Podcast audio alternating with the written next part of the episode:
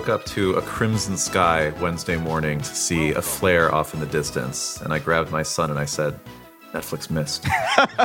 And it's bad. And he's like, what, what happens now, Dad? And I said, I don't know. I don't know. We'll have to figure it out. That was my reading of The Road as Netflix's uh, as Netflix's earnings report. But anyway, Eric, sorry. Just start start off the episode. Hi, we're we're here with Dead Cat. This is Eric. I'm the author of Newcomer.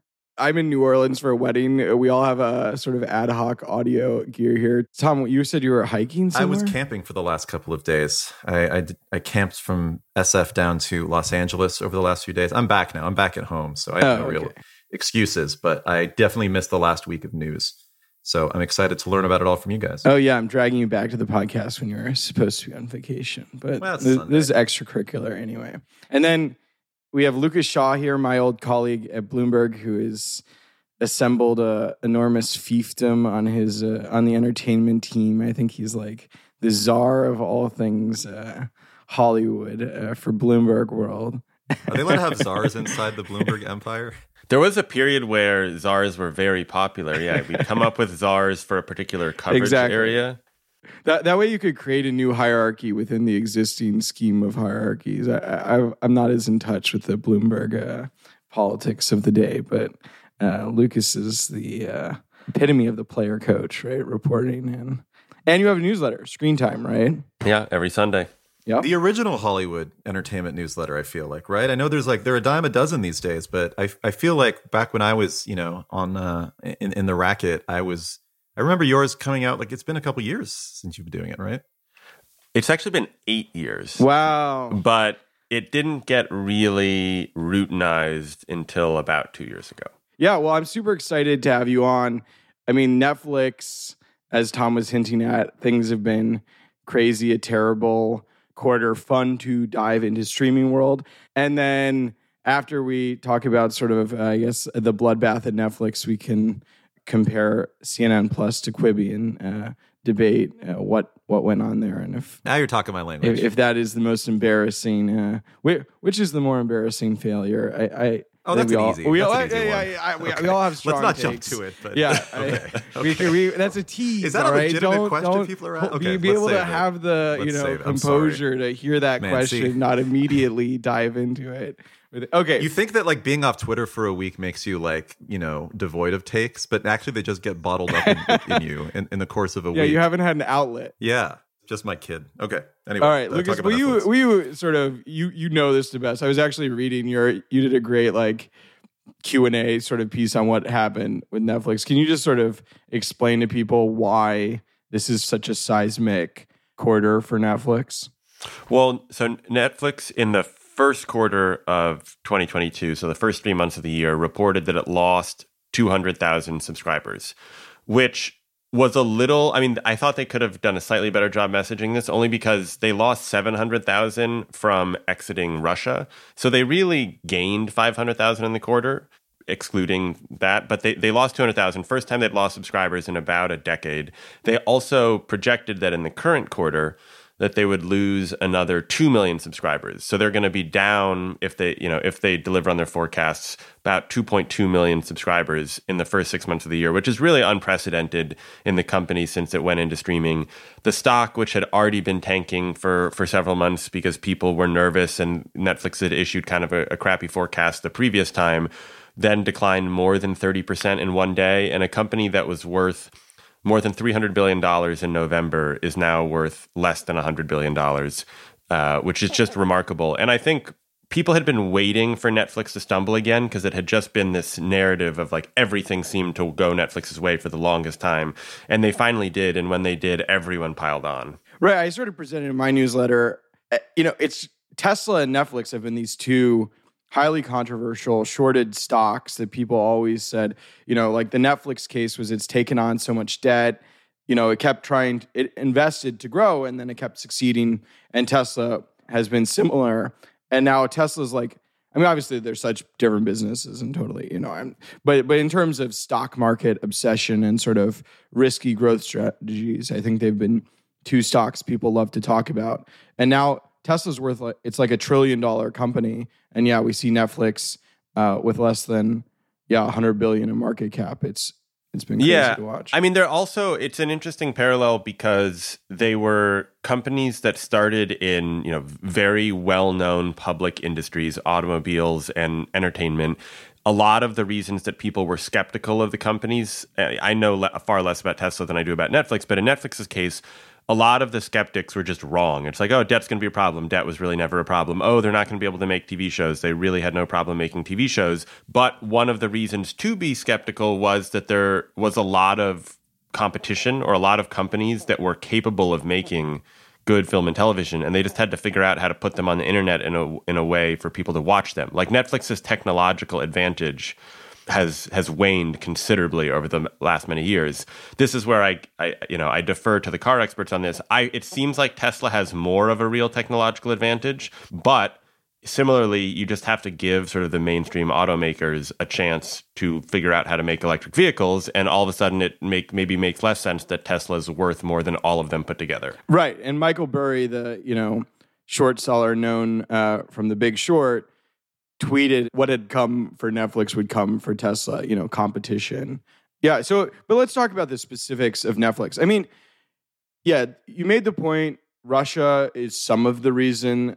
Are a big reason that they're losing subscribers this quarter. But but North America and Europe are both down on their own, right? And that's being made up for by growth in Asia. So there there is like a real issue here that they're losing subscribers. You you think that's competition is, you know, Disney Plus, et cetera, is sort of the main, the main explanation there? In the U S, probably a combination of just market saturation. It already has, you know, they not they no longer break out the U S because it's the U S and Canada together, but they have in the ballpark of kind of seventy, seventy-five million customers.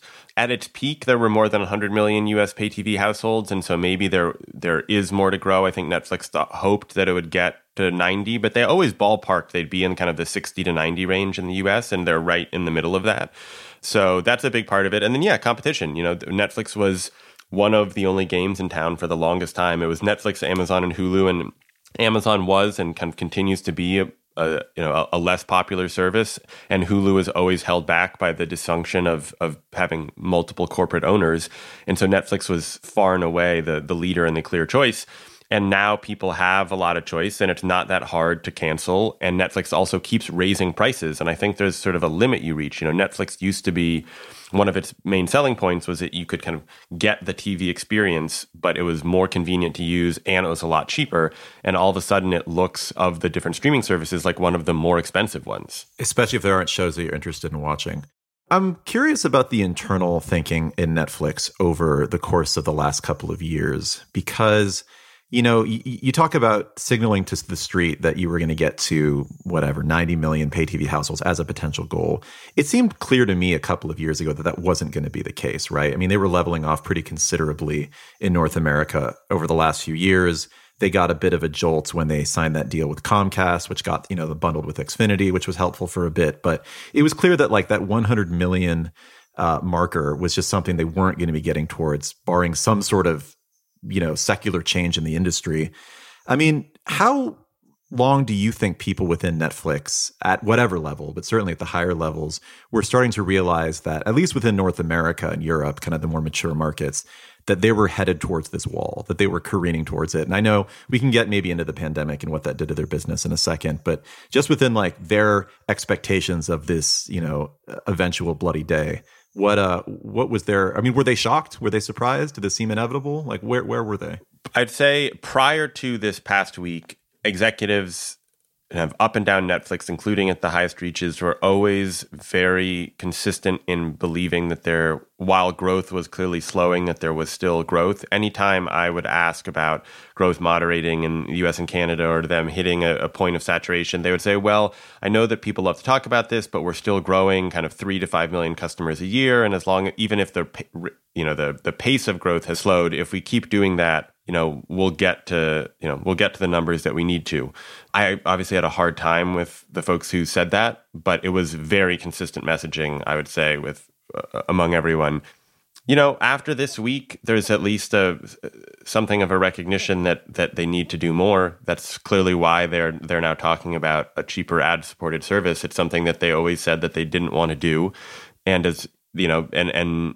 Their main Nobody rationale wants for, to do advertising. Yeah. Like it's it's one of those things. It's not like, and then if all, if all goes well, we're going to introduce the ad-supported tier. It's like no one no one wants to tell their family they've done that at work. At I, I and I you're it is cra- It is a big reversal for Netflix to all of a sudden start saying advertising, right? I mean, that's part of the signal here that there's a five-alarm f- fire. They they've been so resistant to anything related to advertising over the years, right? Or was there any hint that they were going to make this reversal? There were hints in the recent, in the, I'd say in the last month or two. You know, I had a meeting with a with a pretty senior person there about a month and a half ago who used some language that that led me to believe that their position was changing, which was then repeated by the the C F O at Uh, at a kind of at a public event, at one of those investor conferences. The, the the two phrases were "we're not religious about advertising," and then I forget what the other one was, but they were both. I think it was people, "never say never," right? Yeah, and "never say never." Never that's say right. never.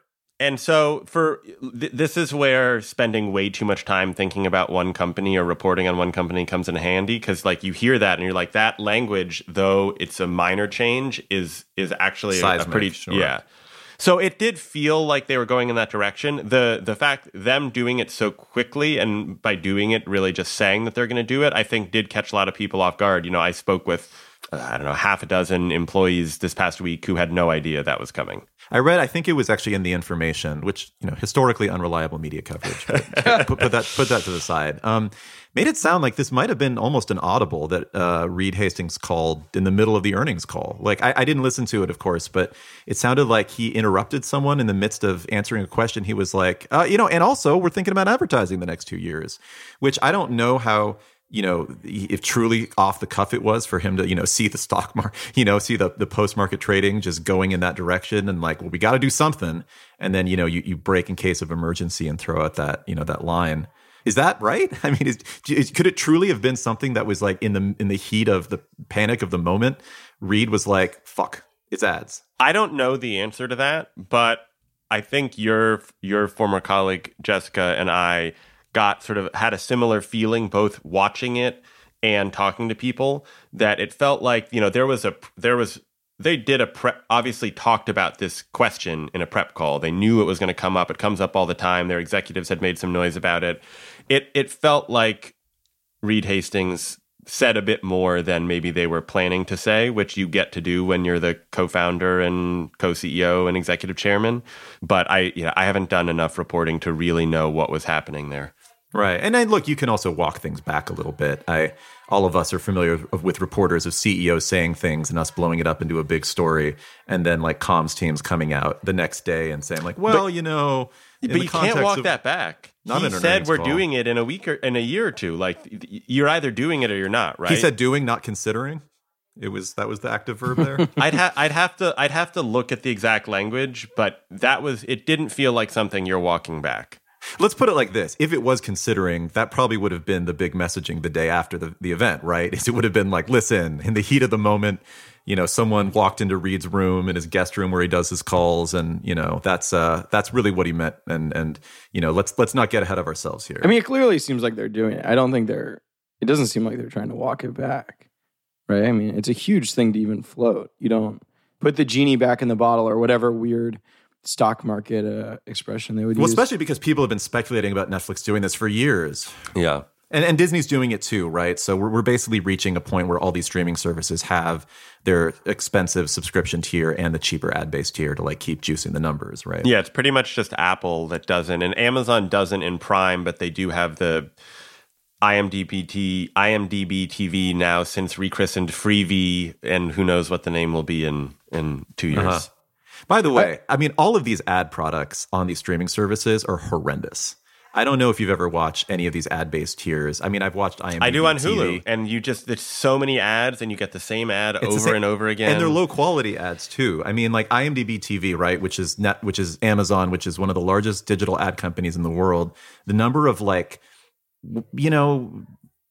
pay college ads or repeated ads, or just, it's just amazing that even though these are the biggest ad companies out there, have not like developed a really shitty product, which I imagine must be for Netflix, which is coming into it from a standing start, right? They don't have an ads team. They don't have the relationships to build that kind of a product and not have it completely screw up what they consider a premium product is going to be nightmarish for them, I imagine. It was very interesting or telling to me that in that answer that we referenced that Reed Hastings gave, he referred to the competition. It was, it's working for them, so we might as well do it, which is just not historically the Netflix right. way of going about right. things. Like Netflix is always, we're going to do it our own way. And yeah, everybody says this other thing is better, but we know more.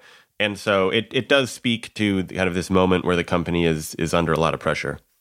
I want to ask a little bit about the competition. I saw that um, your buddy Matt Bellany had a piece saying that there's this like orgy of Schadenfreude coursing yeah. through the industry right now, which, by the way, disgusting image. In one sense, I get it, right? I mean, like this is a company that comes in there that disrupts, you know, the very sacred and profitable models of the cable bundle, and it probably unduly accelerates the decline of the theatrical industry. And they're paying, you know, non-market rates for content, and they're poaching all of their talent. And the company is fucking led by a guy with David Lynch hair who's a math genius, and, you know, co- creatively led by a guy who looks like he's constantly chaperoning like the Sadie Hawkins dance.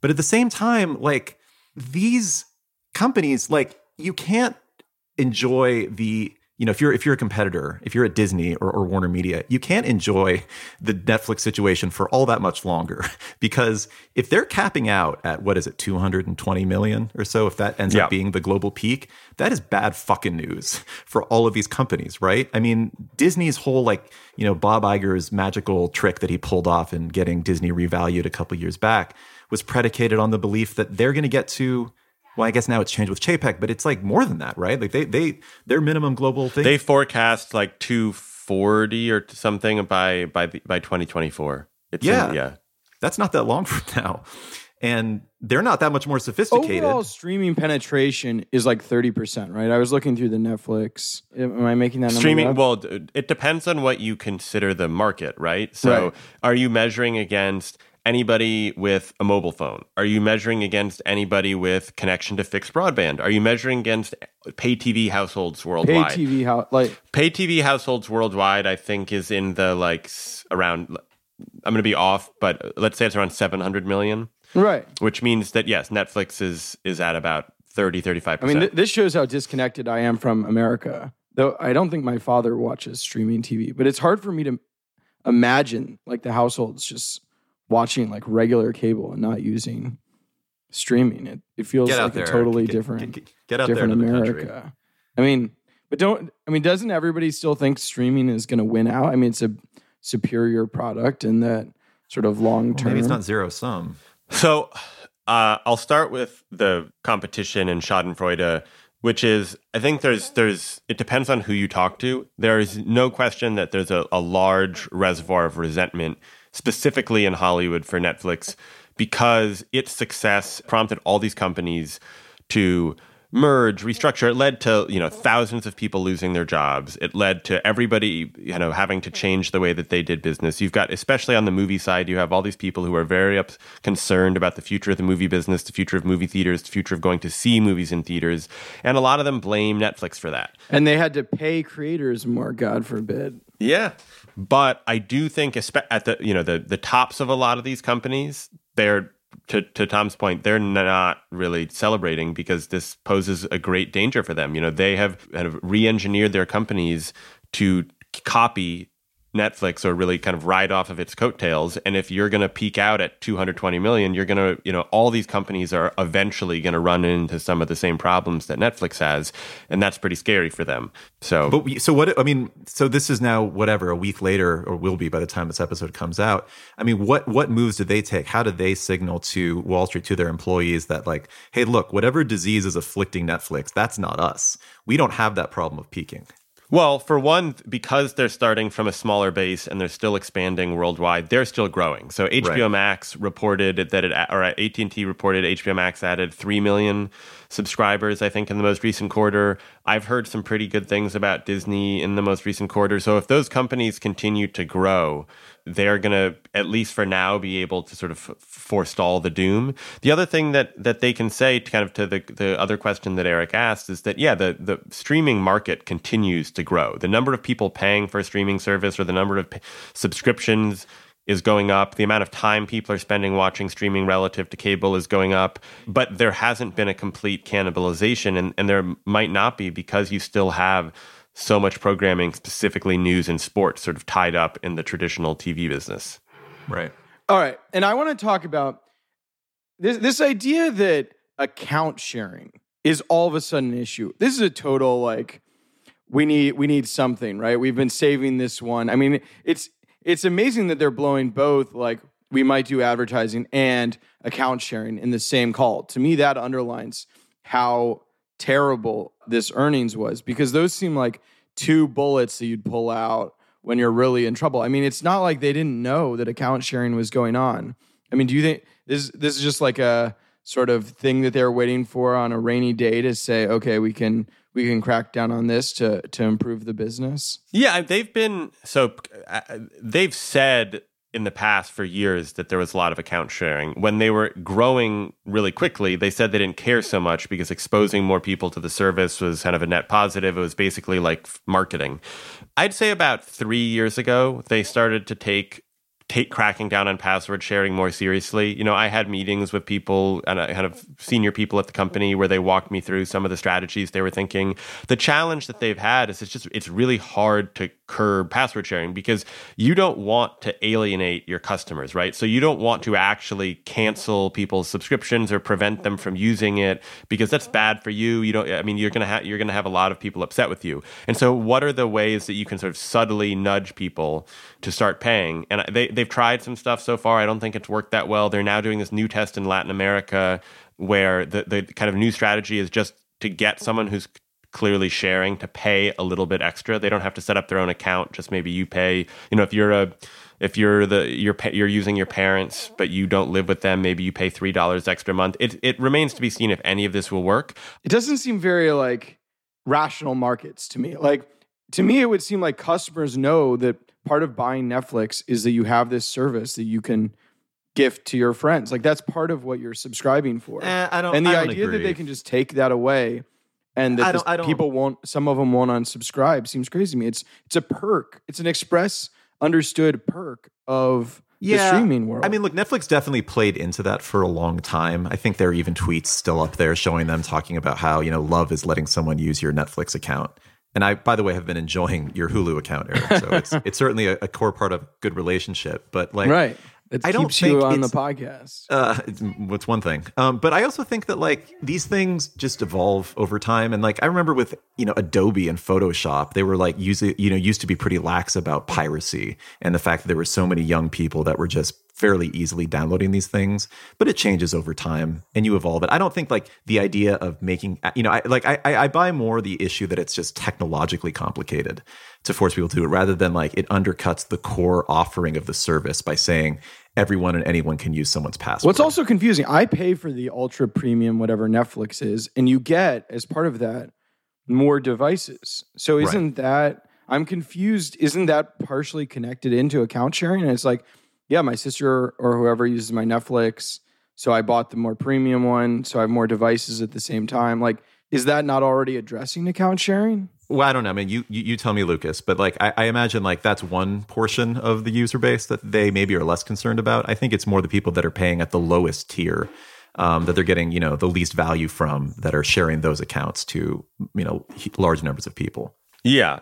And I, look, they're definitely making noise about it now because they're in a tricky spot and they want to signal that they can, there's plenty of growth that they can get. They're, they're also making noise about it now because they've gotten so big that, you know, what was once sort of a, to your point, a perk or for them marketing is now a bit of a problem because, you know, if you believe their numbers, there are one hundred million households that are, you know, using Netflix and not paying for it. And if they can even convert, you know, twenty or thirty million of those to pay a little bit of money, that's a lot for them. It's it's a really tricky balance that they have to strike, I think, both t- technologically in terms of how they sort of nudge people to do it. And I think you're right, Eric, about kind of the perception of the company. And this is the tricky thing when you get really big is, you know, Netflix was this company that everybody adored because it, you know, it made it super easy to watch T V at home, and they made all these fun, provocative shows. And it's definitely entering, and I think has been for a while, this phase where it's a little bit more of just, it's a massive corporation, and maybe people's kind of positive association with it is being challenged a bit, and cracking down on, on password sharing. And the way that they've messaged around it, I think, doesn't help either, because you have a lot of people who think that they're suddenly going to get cut off tomorrow, when that's not what's going to happen. I did want to ask, I guess, sort of about the Netflix brand. Or, you know, if we're in this world where Netflix can't really say, okay, we're just going to be the big one, and instead it's competing more as a peer against Disney, Hulu, Apple, Amazon. Obviously, they're all different size, H B O Max. I mean, is Netflix going to have more of like a brand? Like, I, I don't know what I associate Netflix with. Like, whereas Disney is able to say, some, I mean, this is what's amazing about Disney, but Disney's able to be enormous and still have these iconic brands where you understand what Disney's about and why you might subscribe. Like, do you see Netflix moving in terms of the actual sort of content to any sort of thematic bundling, so people understand, oh, you, Netflix is about this, or or do they just want to be this sort of vague brand that's like everything for everybody? Well, to, to your first point, I do think it's important to put into context that Netflix is still magnitudes bigger than everyone else. I mean, yeah. it, just in terms of subscribers, Netflix is bigger than Disney Plus and H B O Max put together. Yeah. And so the amount of viewership that it generates, the amount of time people spend, it still dwarfs the competition. But it does have it does come at uh, come at this from a disadvantage, in that it, it doesn't have a long legacy of of making shows and owning things that people love. You know, Bob Iger bought a lot of the great brands that now constitute that kind of that Disney offering with Marvel, Pixar, Star Wars, uh, and Pixar Marvel. Before Netflix had a streaming service. And so Netflix would sure would love to be able to have its own Marvel. It's it's not easy. Every every studio in Hollywood wants to have their own Marvel, and they haven't been able to do it. But it doesn't have many brands like that, right? I mean, it's They've, not. Yeah, I mean, this has been a debate that I've heard a lot between kind of current and former Netflix people is like, should they? Because I think early on they kind of identified these these different niches and kind of su- served them. And there are some people who wish that Netflix just like took that and owned it. But I think as Netflix got bigger and bigger and bigger, it was just like, well, let's do this and let's do this and let's do this and let's just replicate everything you could find in T V. And and that has, I think, diluted the brand a bit, because you're not sure. There's there's this constant dialogue, right, about like is, quality on Netflix. There are a lot of people who think that Netflix doesn't make good shows anymore. And I get why they say that. I, even as a consumer, probably... Love is Blind is the greatest show of all time. What are you talking yeah, about? Yeah, well, but see, that's that's sort of what you're getting at, right, is all these all these kind of dating shows, they're w- hugely popular. Right. They're not anyone's definition of quality. But I was at a, I was at a, you know, a birthday party on Friday night, and someone was telling me all about how they think the quality on Netflix has gone way down, and then that precede or that precipitated like a ten minute conversation about, between people about how much they love The Ultimatum. Right. And so you can't you can't have it both ways, and and Netflix has to figure out sort of the right balance of programming where they're sort of satisfying that big audience while also kind of maintaining this perception that you can find really good programming there, because there is some of it, maybe not at the same rate as H B O, or maybe you don't feel it as much because they drop everything at once, but there's still a lot of stuff on Netflix to watch. Yeah, sort of, sort of two parts to that too keep coming to mind. One is like, let's not pretend here that if Netflix had run Severance or, I don't know, The Undoing or some, you know, uh, White Lotus or something, that they suddenly would have had three million more subs gained during the quarter. Um, you know, obviously it would be nice, I'm sure, for Netflix to have those kind of hit water cooler, whatever you want to call them, shows. But that, we're talking about a secular problem here, not so much that like, uh, you know, they didn't have a, a, an out of the box enormous hit.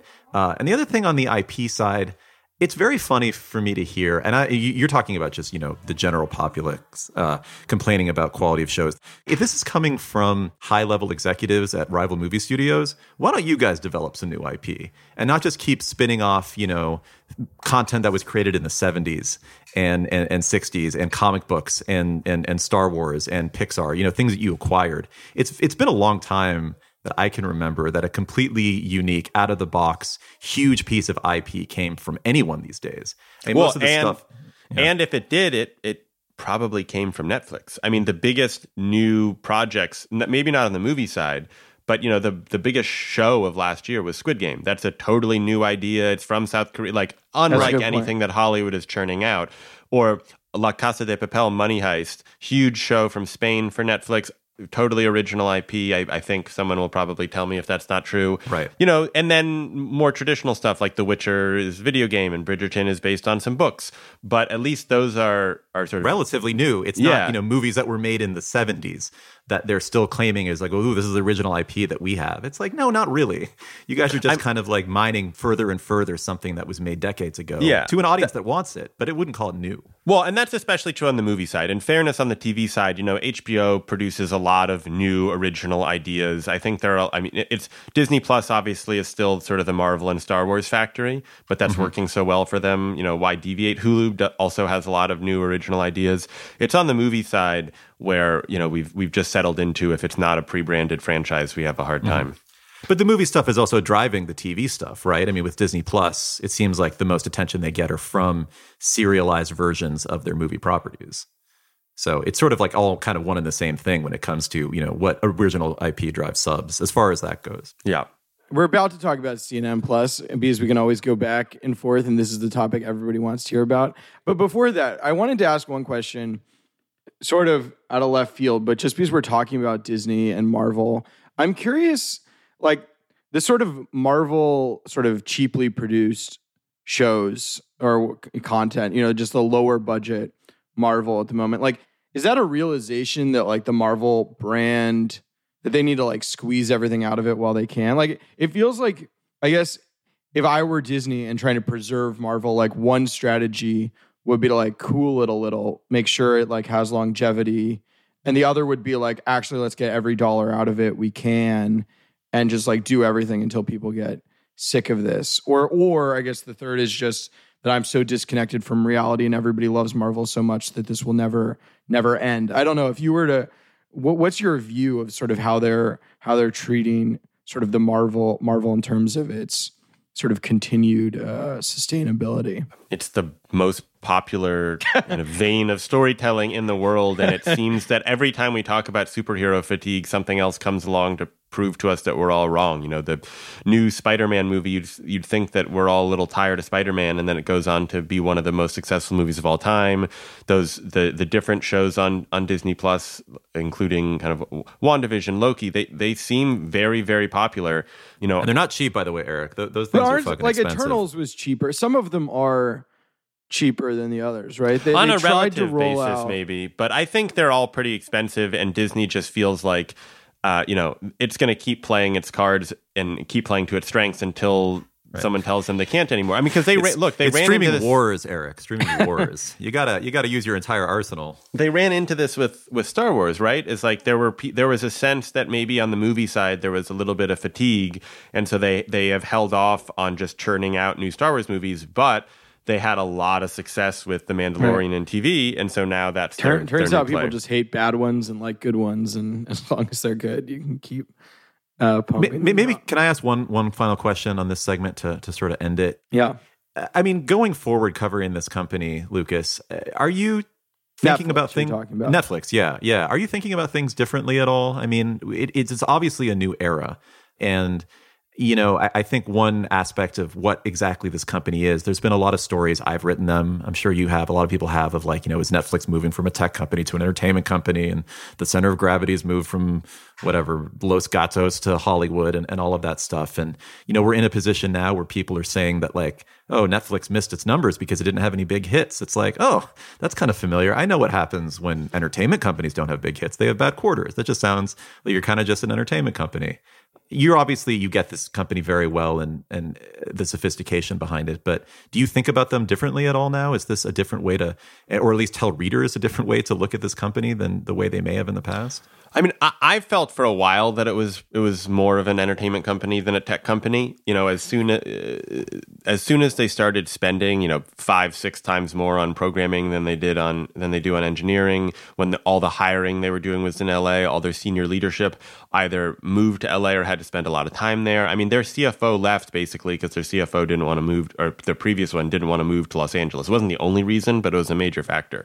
And so that is not what changes. I do think, though, that we're entering a, a period of kind of a new period of, of perhaps skepticism about the company, and where there's going to be a lot of, you know, uh, probably a lot of internal unrest and hand-wringing about where it's going. And I, I think it'll be a pretty fertile time, actually, for storytelling about and the culture, Netflix. Right? I mean, can you keep running the company in that aggressive, you know, internal criticism, sh- sunshine, everything sort of way that, you know, if you're not exactly the cock of the walk, might not be that easy to do. The company's gotten really big really quickly, and it's hard to preserve that culture. And so I think that's that was already a problem. It was a problem internationally. You know, they had a really hard time getting people, say, in Japan, which is has a very different kind of corporate sensibility, to to live by this Netflix culture where you you, you weren't going to have... Uh, it was hard to get, say, someone who was kind of at a lower position in Japan to be honest and criticize their superior. That just was is kind of very foreign to to that country. And you had problems like that play out all over the world. And I also think that as there's been this very steady influx of of Hollywood people into Netflix and rising up, you know, it's hard for it not to just start operating and feeling like another Hollywood company. You know, my sort of takeaway right now is it just it, Netflix felt like a special place to a lot of people for a long time, and there were good, there was good and bad to that. And I think now it just feels a little bit more normal, like a big company.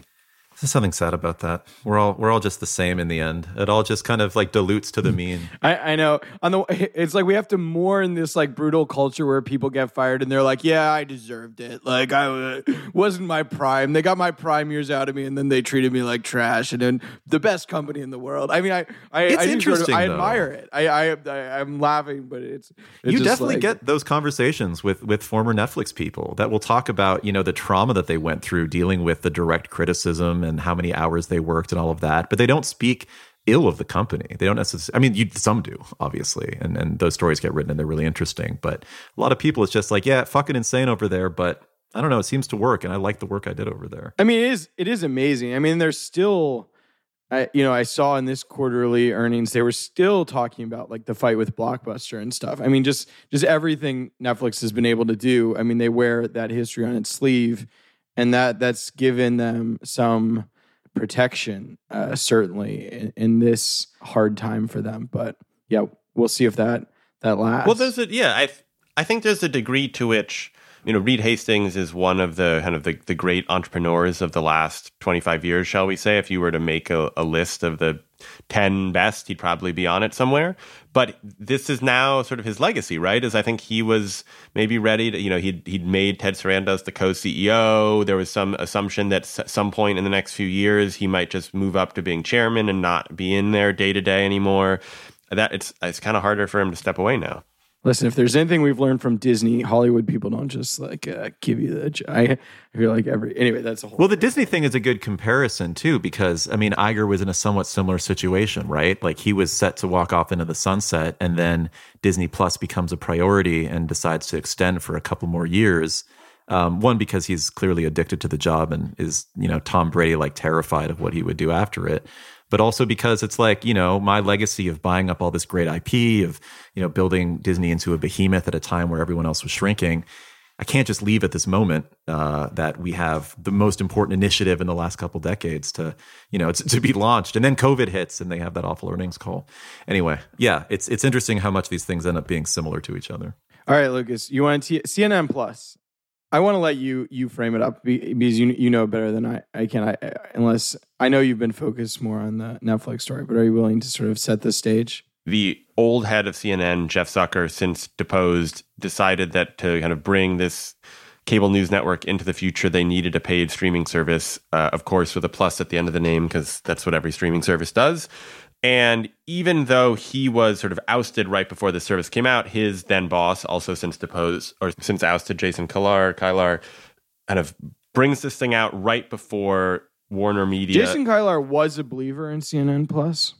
That's the sense, right? Yes. So they WarnerMedia and Discovery are are kind of set to merge, but they want to rush C N N Plus out the door before that happens, both because they, you know, believe in it and because they want to try. They figured if they get it out that the Discovery people can't kill it. And yet it took just one month for the Discovery people to kill it, is basically what happened. I mean, it, this does feel very much like Quibi, and who thought this was going to work? I really don't get the Quibi comparisons. Oh, really? Well, yeah. We're going to get into that. I mean, what do we, I mean, I think the Quibi comparisons are the sort of self-evident launching a service where who has the intuition that there's demand for this product? Obviously, the formats are so different. Tom, you're like... I don't you, you know. You clearly have a billion thoughts on this. No, I, I no. F- f- f- finish your thought. I'm just making faces. Well, yeah. I, I mean, they're they're very different services, obviously, but it's spend a lot of money to hire talent for a type of content that people are skeptical about. On Quibi, it's like, okay, we're inventing a format. On C N N Plus, it's the idea that people are going to just subscribe. For, I mean, you, you mentioned it earlier in this conversation that, you know, there isn't, there hasn't been sort of evidence of sort of standalone news interest. Um, you're, somebody's going to say that Fox has had some success there, but no, not I'll, really though. I don't think the Fox streaming net, whatever, what is it called? Fox Showtime? Fox no, Nation. Fox Nation. I, I don't cover this shit anymore, I, so I'm not up to date on the numbers. I don't think it's killing it. It's right? like, like, okay, right. They and, haven't disclosed. Yeah. I, I think the similarity is that they both spent a bunch of money to create a paid service that offered something that people can get for free in a lot of other places. The Quibi idea never made sense to me because they were basically saying we're going to take we're going to make, you know, T V quality sh- shows but at, you know, YouTube length. And it's like, okay, but people it, and there was this inference that YouTube was not quality, but people really, really love YouTube. Right. And so oh, you didn't insane, need right. a paid version of that. And also people really, really love Netflix, and they didn't need their Netflix shows chopped up into nine-minute... In- There's no part right. of that, that And obviously, YouTube creators are responsive to what their customers want, whereas Quibi was just like a top-down product where it was like Hollywood says, like, we know right. what you yeah. want. Yeah, I guess here's where I would say the similarities and divergences are. Quibi is a classic Hollywood approach to a digital product. It's Jeffrey Katzenberg seeing YouTube being like, well, this stuff isn't very good. It has no stars in it. And the production quality is really bad. But what if we put huge stars? What if we put The Rock or or, or Kevin Hart in these things? And we have the same, you know, content length, which is clearly what the only reason people watch it is because it's short, which like, no. And and it was a very, yeah, like you said, top-down approach, a Hollywood focus on what they right. think historically has worked. I think C N N, my guess here is that it was partly ex, not existential for them, but they needed a digital play that was more than just having videos posted on the website and a social media presence, right? Like they were like, well, we're you know, we're going to keep losing subs here, and let's just find a way to tap into streaming. So maybe it's not existential as in C N N would shut down if it didn't happen, but there's a little bit more strategic imperative behind it, whereas Quibi seemed more like, well, let's invent a new category because we think it doesn't exist yet. Whereas C N N's is more like, well, let's just kind of make a streaming version of C N N that has somewhat, you know, focused content in that way. Yeah, uh, C N N had to do something. You can argue that it should have been integrated into H B O Max. I, you know, th- that's up for debate. But if you see what's happening to the cable bundle and you're a channel that makes a lot of money from the cable bundle, you try to figure out some solution to it. It's the same reason that that Fox News did did what it did with Fox Nation. I mean, you could almost put Jet, which is a totally different type of, you know, the e-commerce play where they spent a bazillion dollars to try and compete with Amazon.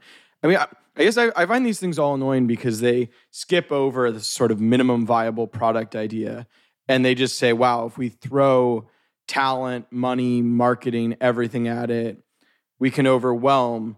A- and then it's often just inexplicable why these people are given sort of such long leashes when there's really no reason they couldn't do it the slow way, except if you did it the slow way, people might start to get skeptical, and then you wouldn't get the same amount of money you would if you poured all the money in in the beginning. Right. Well, the, the, it's funny that you use the term long leash to describe C N N Plus because... Well, they didn't get much I mean, time, yeah. I was about to say, it's like a comedically short leash, right? I mean, but a lot of money, right? I mean, it's three hundred million plus. What What is the number? Am I making that up? There have been a few different reports. Some there was a three hundred million, there was a five hundred million. A lot. If it's the five hundred, that had to include sort of the full budget for the year. You can you can nitpick, or you can sort of uh, you can question the the programming choices they made. They went with kind of these a lot of lifestyle shows that didn't seem to make a lot of sense for C N N Plus. Those certainly, you know, the Ava Longoria show felt like could have lived on on H B O Max. But there was also, you know, they hired some really big news talent, Audie Cornish from N P R and Chris Wallace from Fox News. Um, but there's not there's Scott just, Galloway. But they were, you know, they were trying to compare Bloomberg themselves to the New York Times. Scott Galloway. That's why we brought you on the podcast to hold you guys accountable for whatever went down. Sorry. The curse of Scott Galloway continues. I gotta, I gotta launch my own streaming service and promise Scott a show. Uh, they, I mean, do you think this is a sign of actual like executive uh, decision making that maybe posts Zaslav in a somewhat positive light, that he's willing to pull the plug on something that he doesn't believe in early on, rather than just do it to, you know, soothe egos and and you know, be a kind of accommodating to the new talent, but actually say, look, I have a strategy here. This didn't fit into it. The numbers, at least early on, didn't back it up. Like, let's fucking kill it, rather than, you know, the maybe more judicious uh, well, approach. Look, he's he's certainly come out of this transition looking good, right? There was a lot of, you know, we talked about some of the the, the built-up animosity towards Netflix. There was a lot of frustration in the kind of entertainment community with A T and T. There was a lot of frustration with the leadership of WarnerMedia because of what they did and how they released the, the movies at home, which I still think was the right decision from a business point of view. But you, but there were definitely some missteps in how they executed that. And so he was he was coming in with people giving him movies at home. You mean skipping theaters? Yeah, when the, when they decided to release their entire slate of twenty twenty-one movies on H B O Max and in theaters at the same time, it caused this kind of whole shit show in Hollywood of of representatives. A thing that only matters in Hollywood, and the rest of America is like, uh, what? Yeah, the, the rest of America is like, movies at home, great. Like, I don't want to go to the theater right now. What's like, the no, controversy? Like? You need to read a three thousand word open letter by Christopher Nolan to understand why you've been wronged. That's that's what we. Sorry, I derailed that, but yeah, okay, yeah, no, it's so fine. But I think there's he he comes in with people giving him the benefit of the doubt because they want to see the company go in the the right direction, and I do think there's there is something to being decisive, because it, you sort of when you rip the Band-Aid off, it really sucks for a little bit, but then you get to where you want. The question I'll have is, you know, they're they're gonna you know probably lose a bunch of or fire a bunch of people through that. They're about to have to fire a bunch of other people through kind of reorganizations and consolidations and quote unquote synergies. And if he can get, th- if David Zaslav can get through that without, you know, seeming like the bad guy, that'll be quite the trick. What, sorry, for the non-Hollywood among us, what is his fiefdom, or what are the main properties? So David Zaslav was, until recently, the the C E O of Discovery Communications, uh, which just owns a bunch of cable networks, you know, including Discovery and T L C, and they bought Scripps, which has H G T V and Food Network. And uh, they then merged with WarnerMedia, which is H B O, the t- C N N, Warner Brothers Studio, and also the Turner networks like T N T and T B S and Adult Swim. And their plan is to make H B O Max even more maxim, maximal. Yeah, they they keep saying that they want to have just one service. And so Discovery has the service Discovery Plus, which kind of went through a similar, they didn't shut it down, but they had gone in spending a bunch of money on shows with celebrities. And, you know, Discovery's always been kind of a low cost programming place. And they were, they tried to go premium with Discovery Plus. It didn't work. They kind of regrouped. Then they do this deal. There's an assumption that Discovery Plus will either just be folded into H B O Max, or it will be bundled in some way that is, you know, positive for the consumer. And C N N Plus just didn't fit into this into this plan. Do you think the H B O Max brand is like set, like at this point? It's still a little nonsensical, right? It's I mean, possible that they will change the name. They have not they have not made any public comments on it. You have a gut feeling on that?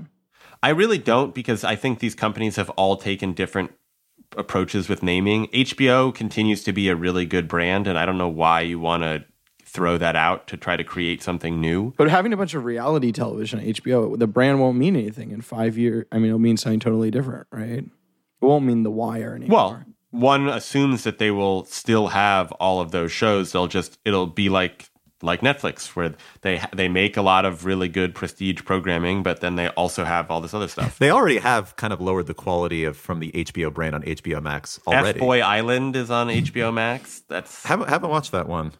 But yeah, I mean, the, the H B O Max original versus an H B O show, it's obviously to almost any normal person all the same thing.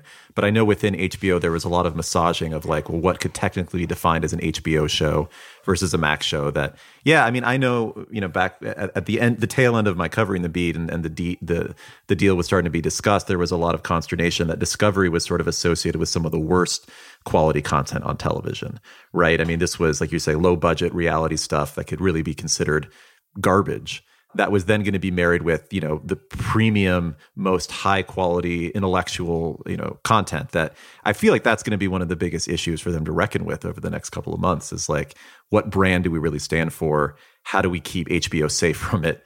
And, and, and like you're saying, what, what do we call this fucking thing?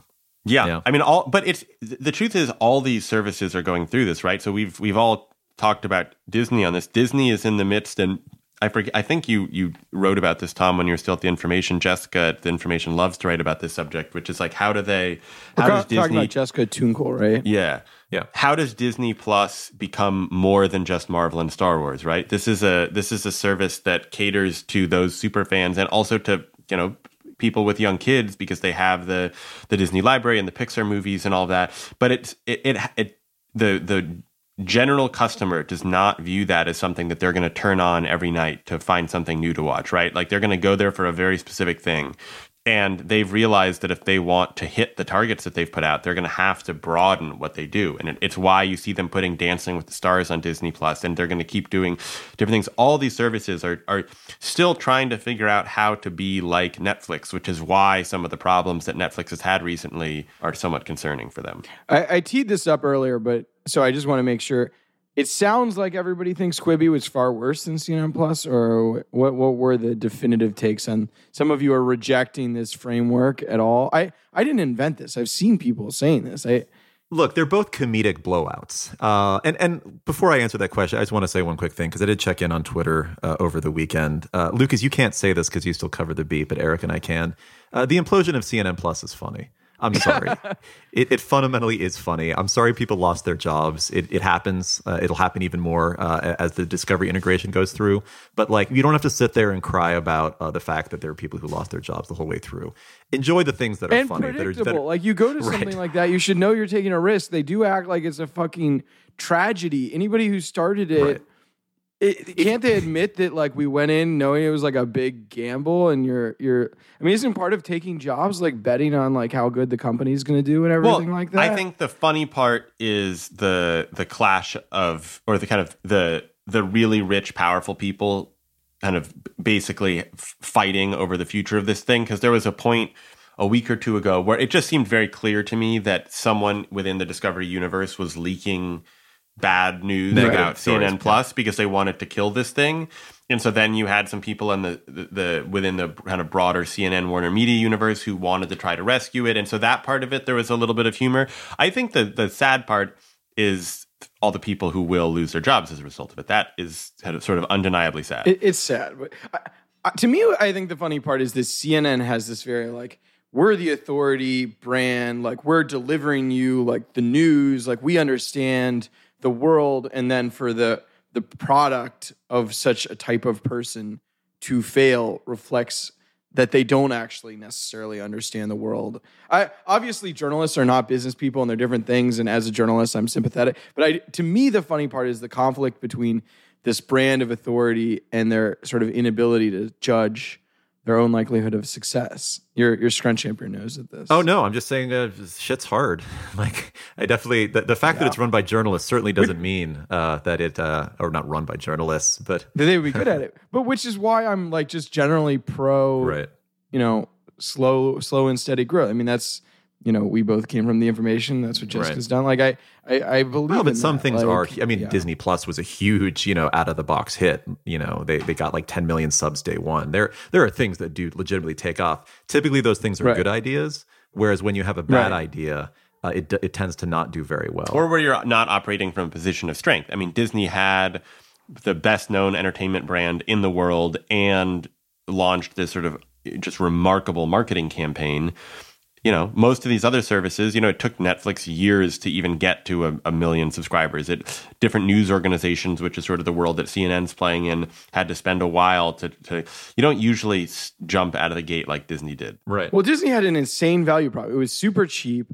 This is a company that's like sort of divvied out its like old properties and sort of not, you know, they just were very restrictive about what they let people have. And all of a sudden they're like giving people like everything. I mean, it was, yeah, I mean, it was just amazing. So it's having a product that people want. You guys are refusing to even, to, in terms of Quibi, just, just say I'm well, like, no. You won't even address it head on. We kind of already did, I feel. I mean, like like Quibi, like Lucas, and I think we we agree on, first of all, way more money invested, billions uh, were, were invested in, into Quibi. So if the three hundred million figure is right for C N N, we're talking like less than three times, uh, you know, the, the the investments. Wait, no, more. You know what I mean? Whatever. L- far less investment. You're like, nobody at C N N called journalists pedos or whatever it was. uh, actually, they probably have. But it's... Tom, Tom got... Uh, what, she Meg said that, that journalists groom sources the same way that child predators groom... And you were that journalist. I was that journalist.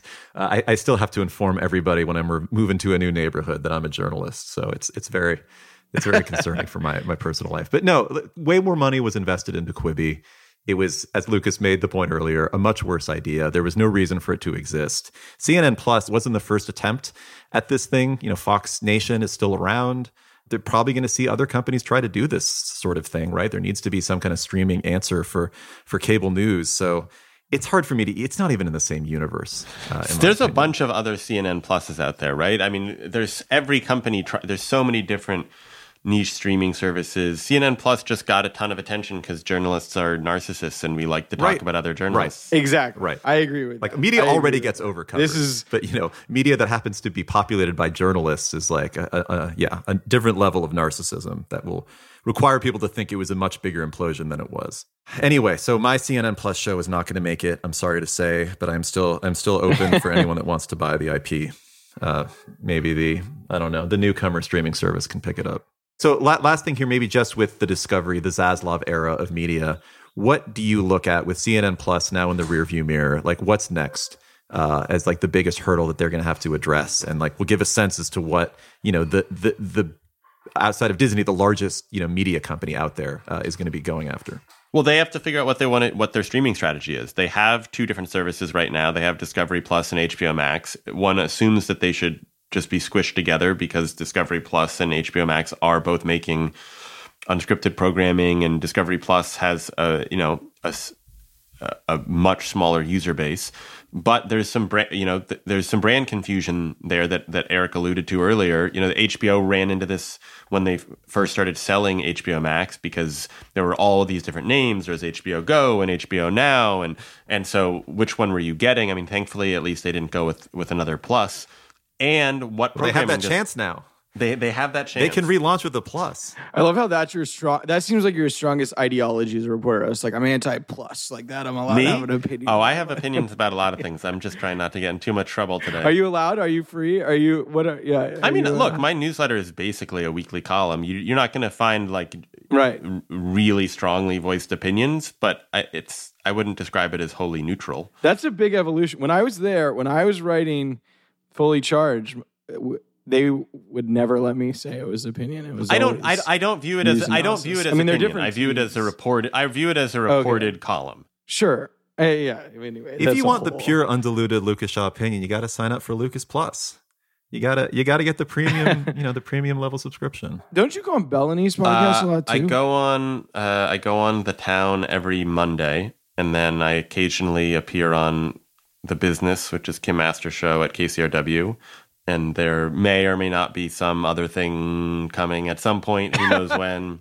Oh, that's good. We got we got. A... I think the other big question is, you know, David Zaslav has no experience running or little. It's been a long time running a big entertainment company that likes to spend a lot of money, and so is how is he going to feel when he's got to clear a two hundred million dollars check for a Batman movie, or when he's got to sign off on an H B O show that's going to cost twenty million dollars an episode? If he's if he's cool with it, great. But that's something he hasn't had to do in a in a very long time, if ever. I love it. He's in the hot seat. All right, thanks thanks for doing this, Lucas, and, and doing it on a Sunday. I appreciate it. I'll, yeah, uh, I'll look so for much. that kind of coverage. And um, whatever the next implosion may be, I'm sure you'll have something good to say about it. Yeah, thanks for having me, guys. Goodbye. Goodbye. Silicon Valley.